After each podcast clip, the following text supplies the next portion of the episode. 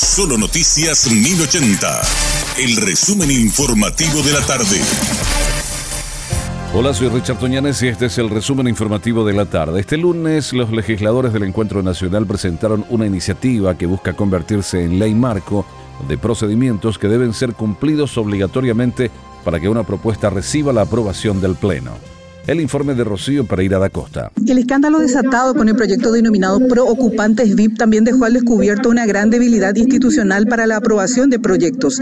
En este caso, inclusive en la sesión denunciaron que el proyectista fungió también de dictaminante y además impidió que el director de la comisión entregara la lista de los beneficiarios de la desafectación, manteniéndolo encerrado en una oficina, de acuerdo a lo que denunció la senadora Celeste Amarilla. Y con todas estas irregularidades, el texto recibió la sanción ficta porque los cartistas dejaron la sesión sin quórum.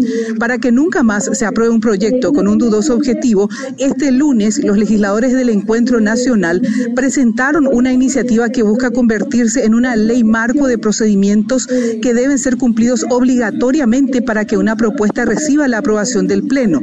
La senadora Katia González explicó que deberán cumplir ciertos parámetros antes del tratamiento, también durante, y se establecerá una especie de vigilancia hasta un año después de la promulgación. Uno de los ocupantes de las propiedades del Ministerio de Defensa en la zona conocida como Jardines de Remancito era Fernando Camacho, expresidente del Encuentro Nacional. Los legisladores del partido le exigieron la renuncia y él la oficializó a través de un comunicado. El diputado Raúl Benítez considera que además de anunciar el veto a la propuesta, el Ejecutivo debe realizar el desalojo de los ocupantes irregulares. Rocío Pereira da Costa.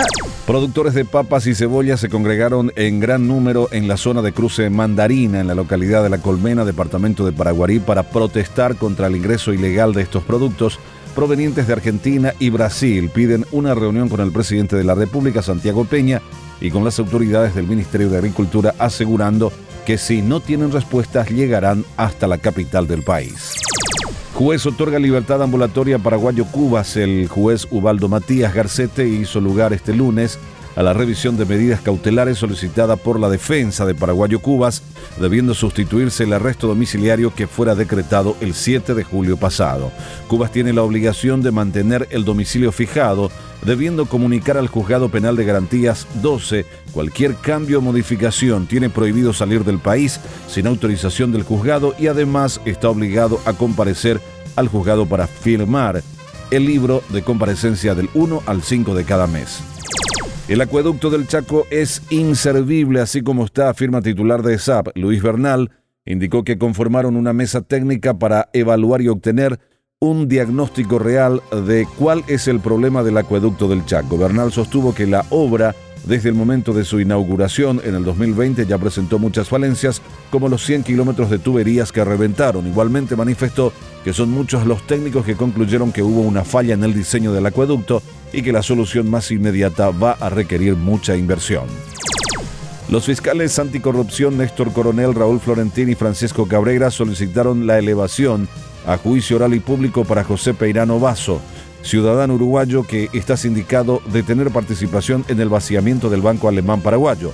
Peirano se encuentra bajo arresto domiciliario. En mayo pasado había llegado a nuestro país extraditado desde Uruguay.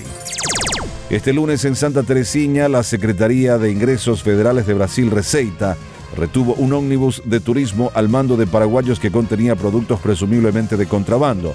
Los intervinientes, al verificar el autobús, se percataron de que se encontraba repleto de mercaderías de todo tipo, como scooters, teléfonos inteligentes, vinos, memorias de computadoras, tabletas, entre otros.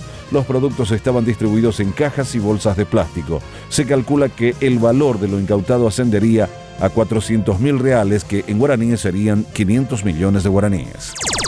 Este fue nuestro resumen informativo. Te esperamos en una próxima entrega. La información del día aquí, en Solo Noticias 1080.